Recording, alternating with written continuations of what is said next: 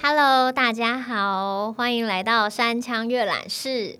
今天我要跟大家分享的书呢，叫做《他们的创作日常》。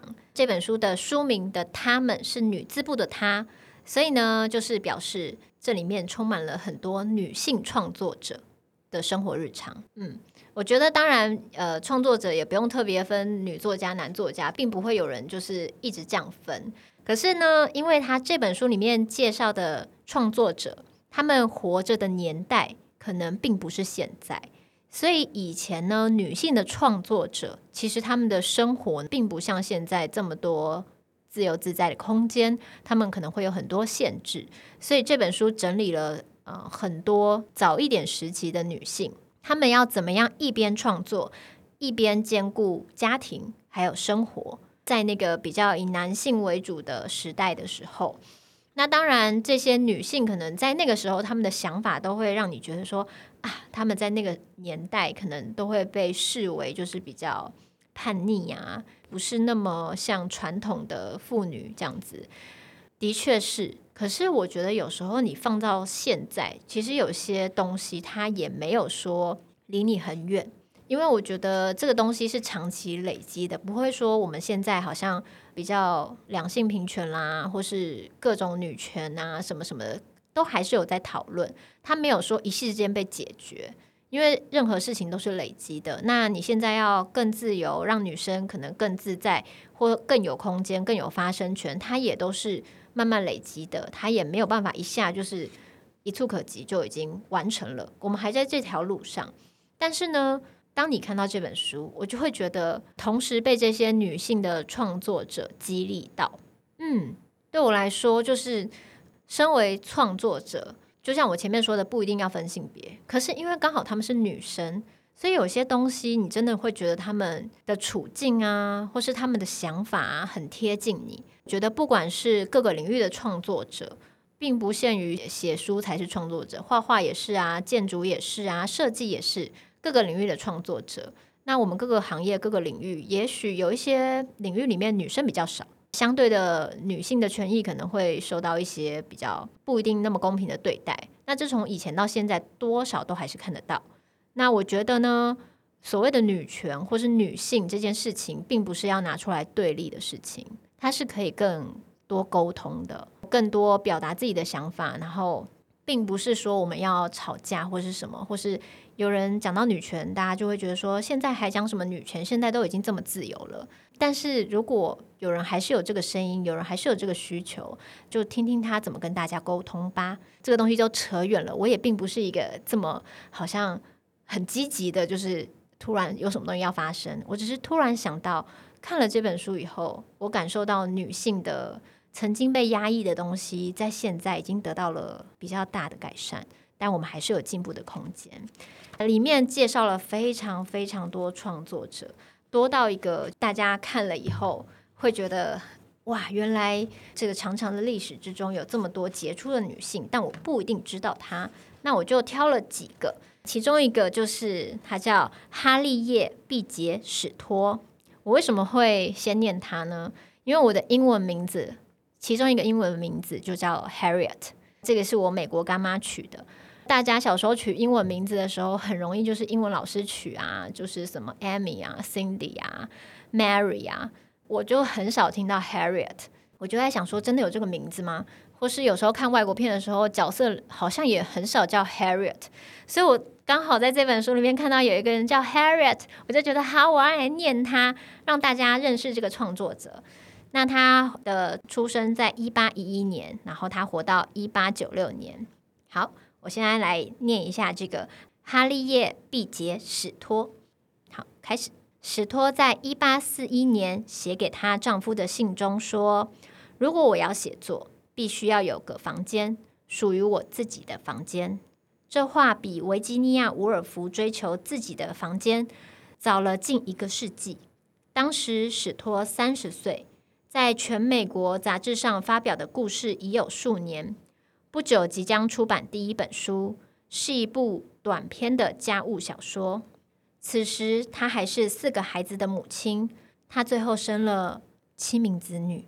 尽管按照当时的标准，她担任神学教授的丈夫算是很开明，他鼓励史托写作，并同意他拥有自己房间的要求，但他仍然希望妻子管理家务、照顾子女。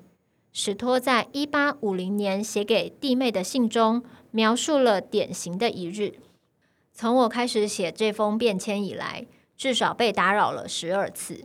一次是鱼贩来了，我买了一条鳕鱼；一次是有人为我带来了几篮苹果；一次是去看了一个卖书的人；接着又要给婴儿喂奶，然后进厨房煮巧达浓汤当晚餐。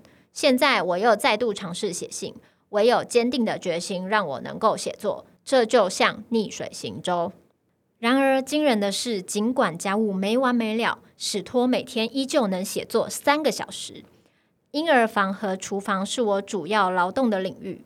他后来说，但是，一八五二年出版了汤姆叔叔的小屋后，他的处境发生了彻底的变化。这本书上市第一年就卖出了三十万本。让史托一夕致富成名，不过也为他带来了烦恼。他的姐妹写道：“小说出版后才几个月，已经有许多人向史托借钱，而且此后史托再也不必把写作放在家务之后。在她开始写《汤姆叔叔的小屋》的后续故事时，她的丈夫写信给出版商说：‘我们会竭尽所能减轻她的家务。’”这一篇呢，就是关于这个哈利叶毕杰史托的小小的介绍跟小小的篇幅。我相信大家应该有看过汤姆叔叔的小屋吧，但是大家可能并不知道这个创作者背后，他是一个这么多孩子的母亲，他要一边做家务一边写稿。有时候呢，大家会觉得说啊，我真的没有时间创作，我真的没有自己的时间，我没有独处的时间，所以我就是东西做不出来。可是当你看完满满的这本书，你就会发现，也许我们只是过得太自由、太自在，我们在帮自己找借口。因为我想，她们这些女性的创作环境可能都比我们更忙碌，尤其以前她并没有这么这么多方便的家电。你要洗衣服，就是真的用手洗；你要洗碗，就是真的洗碗，而不是用洗碗机。所以你光是想，就是要做一整天的家务跟带孩子，还要能写出汤姆叔叔的小屋，是多么厉害，多么坚持。看完以后，我都觉得热血了起来。那我要再分享另外一个创作者，他叫做浅泽露丝，他是一个亚裔的。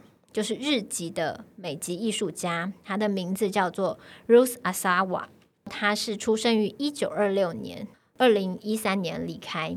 好，谴责是日裔美籍艺术家，二次大战期间在美国政府的居留营里学了绘画。一九四零年代，他就读于北卡罗来纳州的黑山学院。此时，他开创了独特的圈环状钢丝雕塑风格。他在黑山学院跟随安妮和约瑟夫·阿尔伯斯以及巴克敏斯特·富勒学习，结交了现代舞大师摩斯·康宁汉和画家罗伯特·劳森伯格，并结识了未来的丈夫艾伯特·拉尼尔。一九四九年。他赴旧金山与当地担任建筑师的拉尼尔结婚，并继续进行他的雕塑实验。两人于一九五零至一九五九年之间生育了六个孩子。浅泽本人就出生于大家庭，他的父亲是移民至加州的日本农民，养育了七名子女，他排行第四。因此，他从不认为孩子会阻碍创作，相反的。他认为艺术应该是日常生活的一部分，只要做家务时有空档，他就会在子女身边雕塑。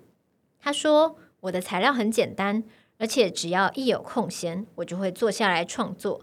雕塑就像耕田，只要坚持下去，就可以完成很多工作。”为什么我会分享这个 Ruth Asawa 呢？因为呢，我就是在今年的时候。接触到了一些金工啊，然后还有金属编织的雕塑。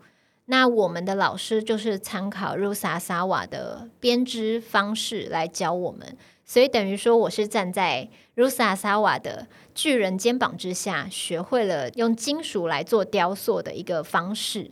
那当然，现在世界各地有非常多艺术家也是会用金属来做雕塑，但是我一看到 Ruth Asawa 竟然有这么多子女，然后我就觉得他真的太厉害了，因为他。呃，大家可以去查一下，他有非常多巨型的金属雕塑作品。我在想，他真的是像耕耘一样，像耕田一样，慢慢的把这个东西做出来。因为他的确就像 Ruth Asawa 说的，这个只需要一个空间，然后他就坐在那边，用金属把雕塑做出来。他并不需要去外面租用工作室啊，他就是有空的时候就可以开始编了。我觉得大家如果看到他的作品，就会知道他只是说的比较简单，他真的非常有毅力。那为了怕大家不知道怎么样拼他的名字跟找到他的作品，我现在在这边跟大家讲一下他的英文名字的拼音。好，Ruth Asawa，R U T H 空格 A S A W A，因为它是日籍的，所以我怕大家觉得名字不太好拼。那大家可以去上网欣赏他的作品。嗯，以上的分享就是大家有没有觉得女性创作者其实的确还是会受到许多限制？因为即使现在大家就会觉得说，嗯，很多有小帮手啊，或是有保姆可以照顾小孩子啊，或是有学校可以让小孩子去上课，你就有自己的时间了。可是我觉得在各种男女的一些传统累积上。很多时候，大家习惯性的，如果小孩生病，一定会先找妈妈，然后老师也会立刻，就是学校学生有什么问题，立刻找妈妈，大家比较不会去找爸爸。那我觉得这是可能累积的习惯问题，或是大家第一个反射，想都不想就会去找。所以很多创作者在于有小孩或是有家庭之后，可能他的创作历程就会被打断。但是在这本书里面，我看到了非常多不妥协于自己。多了一些身份的状态下，还继续创作，或是有些创作者他会选择不要进入婚姻，因为他想要全新的创作。那当然，各式各样的人，各式各样的个性都有，但我只能说，他们创作的日常这本书里面充满了非常多我觉得非常敬佩的女士。所以，像很长啊，有人可能看到我分享一些我手做的金工。或是金属雕塑，或是一些陶艺，有人就问说：“哎，你怎么就是有时间做这件事情？”我觉得真的也是硬挤出时间。不管我是不是演员，我觉得创作这件事情，它是可以运用在各个地方的。演戏它是一种创作，那手做这些东西，或是你的作品，也是一种创作。我觉得能支持我去做各式各样的东西。其中一部分原因是因为我觉得这个过程让我觉得很快乐。看了这本书以后，我就会觉得说，跟他们相比，我真的只是 a piece of cake，就是我就是真的没有他们这么有毅力，或是这么坚强，可以在一边带小孩的状态下还做这么多创作。嗯，所以我觉得以一个没有家庭的状态下，我这样子挤出这些时间。跟他们相比，我还是属于太懒惰了呢。阅读完这本书以后，我会更加努力的创作的。